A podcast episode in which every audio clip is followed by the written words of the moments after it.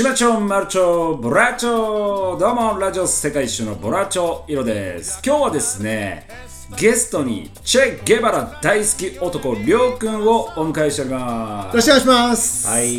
チェ・ゲバラ大好き男ということで今回はですねもうマニアックにチェ・ゲバラを徹底的に話していただきたいと思います。よろしくお願いします。よろしくお願いします。それでは早速ね入りたいと思うんですけどもチェ・ゲバラねめちゃくちゃ有名で、まあ、もちろん俺も知ってるし知らない人もいないんじゃないかなっていう感じなんだけど、まあ、なんとなくは知ってるけど実際どういうことやったのっていうところがあると思うのでその辺をね、ちょっと話してもらいたいかなと思います。はいはいはいはい。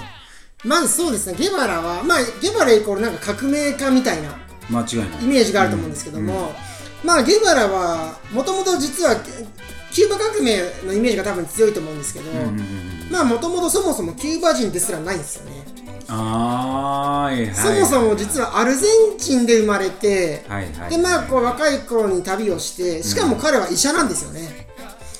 映画「モーターサイクルダイヤああ、そうですね。あります、あります。まあ、ロシナンテというね、バイクで二欠して、アメリカ、南米を旅するんですけども、そもそも彼はこう、で、それから、ちょっとこうね、南、南米とか中米の、こうアメリカの独裁とかね、不満を起こして、で、キューバという国にたどり着き、で、キューバがすごい独裁国家なんですよね。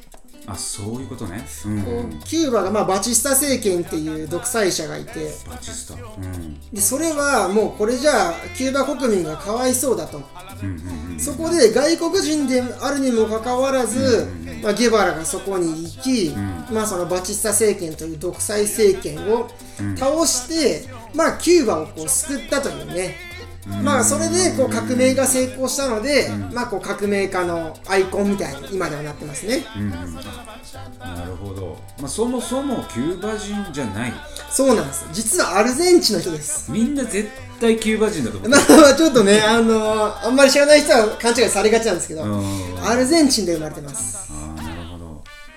だからチェ・ゲバラは、まあ、その南米で旅をしててででそれから結構どれぐらいの期間活動してたの革命をするために？えー、っとね、革命をするためにという結構若い頃だったんで、うん。多分、えーっと、革命を始めてから正確には難しいんですけど、まあ、キューバ革命自体は何年間かけて策略を練って、あー。で、こう、まあ、バチスタ政権戦ってっていう形でしたね。いやもうその独裁ってことは相当当時ひどかったってことだよね、はいはいはいはい。でそこにチェ・ゲバラがこらあかんと、うん。まあ、アルゼンチンだけど任しとけとはいはい。こう、救いたいと、俺が革命を起こさないかんと。はいはいはいはい。でなんかパートナーがいるでしょ？もう一あ人そうだ、こうフィデロ・カストロですね。ねまあ、いわゆるカストロと言われるんですけども、ねカストロがいて、これまた、ゲバラのちょっとおかしいところはですね、こうメキシコから、まあ、キューバは島国なんで、メキシコから船に乗って、あのキューバにまあ上陸してこっそり、まあはい潜入ですよね。はいはいはい。でもちろんその向こうの独裁者に見つかったら殺されるので、こううまくこっそり到達しちゃうんですけども、こうもう海が荒れまくってて、初めね82人でメキシコを出たんですけども、途中で向こうの独裁政権にバレちゃって、えこれ待ち伏せされるんですよ。うん。でもついて待ち伏せ食らってメキシコを出たのが82人で、その待ち待ち構えてた独裁政権にバンバン攻撃を受けて、その瞬間生き残ったのがわずか12人なんですよ。うえだから12対独裁政権の戦いが始まるんですよそこで。すごいね。ここでもゲバラはもうあとはチャンスしかないともうこっからは俺らはもう光しか見えないというねスーパーポジティブだったんですよそれド M だよね。もう普通ここで諦めてやべえ帰ろうぜってなるんですよ。もう出ようぜキューバやべえと。12人対国家でしょ。そうです。それでもゲバラはいけると。これはメモだね。そうですね。スーパーポジティブ。スーパーポジティブ。そこだからもうこう革命家の精神がね。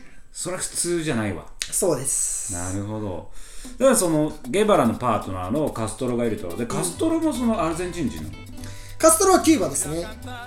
それはまあ、多分キューバ人だと。はいはいはいはい。でまあそれは向こうで出会って一緒にやろうよっていう。確かにメキシコかなんかで出会ってどんどんこう話があったりしてあで、まあ、うまくね情報通信して、でカストロももう1000回以上は暗殺未遂と暗殺狙われてると。1000回？はい。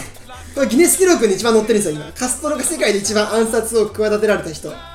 毒盛られたりとか。いや。カストロもギリギリでしたね。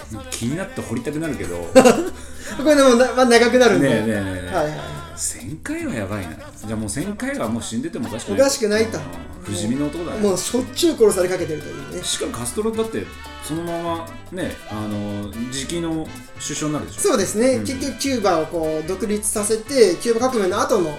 まああの新しい政権の長になりますねそうだよね、うん、なるほど。でゲバラは、まあ、実際に今も生きてるのかといやゲバラはですねこう実はゲバラの今とかね、ゲバラの最後を知らない人は多いんですけども知らない。ゲバラは実はまあキューバ革命で英雄になったとこまでは知ってる人もいるんですけど、その後またね他の国もキューバみたいに革命を起こしてえ？その国の、まあこの国民を救いたいとうん。進めるんですけども、次はねボリビアの革命を起こそうと、ボリビアはい、はい。まあ、南米なんですね。南米のね、うんでこう、まあ、第2のキューバ革命を起こそうと、うんでボリビアに行くんですけども、そこでこう山の中で、まあ、ゲリラ戦が行われて、結局途中でね、まあ、喘息持ちだったりいろい。ろ不利なところがあって、ー。結局捕まっちゃうんですよね、うんでまあもうその当時ゲバラはもうめちゃめちゃ有名だったんであのキューバのバチスタ政権を倒したと。みんな知ってる英雄だったんであでボリビアもうボリビアの独裁者と、まあ、もうゲバラをすごい怖がってたんですよね。また革命されたら困ると。なるほど。それでもまあボリビアの山中で、まあ、ゲバラは捕まります。うん。でまあ捕虜にされて、こう一泊、まあ、小学あの小学校のあ空き家みたいなところでですね、まあつながれたまま、うん。次の日に処刑されるんですね公開処刑。そうですね。へー。殺されちゃってでちゃんと指も切り落とされて。えそれはちゃんとこの指紋がいるんですよね、うん。もうデマはめちゃくちゃあったんですよ。一回ゲバラが身を隠してゲバラ死んだんじゃないか。説が流れたりとか。あー。だから本当にゲバラを殺したって証明が欲しかったんで、指を切り落として指紋を取って、で生首を交換してとかね。えー、いろいろやったんですよ。それっていつの時代ぐらいなの？もうこれね意外と1967年なんでそんなに昔じゃないんですよ。言っても67年日本だったら別にもう高度経済成長の前とかなんで、ん。そんなねこう100年前の伝説の話じゃないんですよね。そうだね。なんか宇宙にあ月に行ったりとかその時代だもんね。そうそうそう。本当に。ヒッピーがちょっと。そうですね。だから全然文明もねもちろんやってるしでもその中でもゲリラ戦ででこの後ボリビアの兵士がですね、こうゲバラの遺体をどうするかってなったんですよ、うん。で実はですね、いずっと長い間、ゲバラの死体が見つかってなかったんですよ、でそれはバあのボリビアの国が、例えばどっかに埋めたらそこがゲバラのファンの人の聖地化されたら困ると。そこをみんな来るから、それだけは避けたいと言って、ボリビア軍が隠し続けたんですよ。うん1967年で処刑されて、その30年後、1997年です。ねもう僕ら生まれてます普通に。最近だねほんと97年にあるボリビアのもう老人になった兵士、老兵があることを言うんですね、私が埋めましたと。うん。ボリビアの,、あの空港の滑走路に私が埋めたと、彼はあそこに埋まっていると告白したんですよ、それまでこの30年間、ゲバラの遺体が見つかってなくて、いろんな伝説があったんですよ、もうバラバラにされて海に葬られたとか、あの農場の裏の倉庫の壁の中に埋められているとか、もう無限に説があった中で、あるそのボリビアの老兵がね、カミングアウトするんですね、うん。それが97年です。えー、知らなかった。そこでまあ本当かと思ってうん。滑走路を掘り返すと、うん。白骨化した遺体が出てくるんですよね。えでうん。もうあの指が切り落とされてると。え？で DNA 鑑定したところ、ん。間違いなく100%チェ・ゲバラだと。おー。確認されるんですよね。マジか。でこう死後30年後にキューバに帰還するというね、アルゼンチンじゃなくて？そう。まあキューバの英雄だったんでまあこうキューバに30年ぶりにまあこう無言の帰国といいますかね。こう骨になって帰ってくるというねってことはその遺体は、まあ、キューバのどこかに今あると。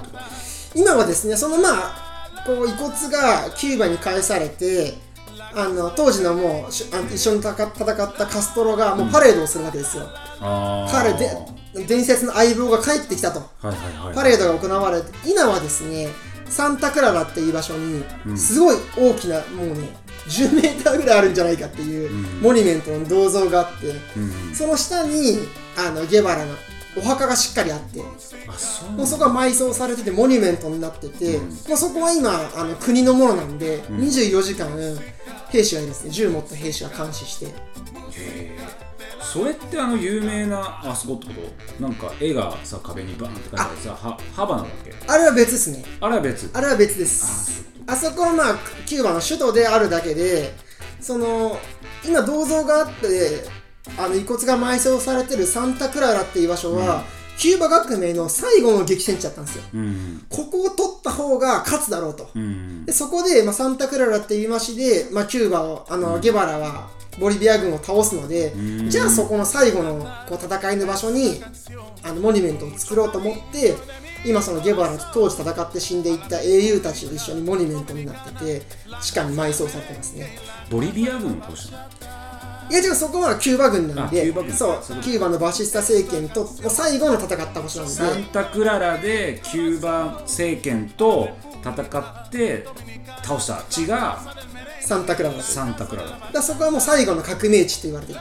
最後の革命そうですね。まあだからそこに安置されてるそうですね。そこに僕は行ったってわけですね。そこれは何？あのハバナからどれぐらいのところに？結構ね、えー何時間か車で行きますね。えー、あそこそまあキューバ自体はそんな広くないんであれなんですけどそれでもバスで何時間か行めっちゃ行きっていねそこは。もう数メートル先に遺骨があるっていうところまでもうこの世で一番近づけるゲバラの近くまで行きましたね。なるほど、うん。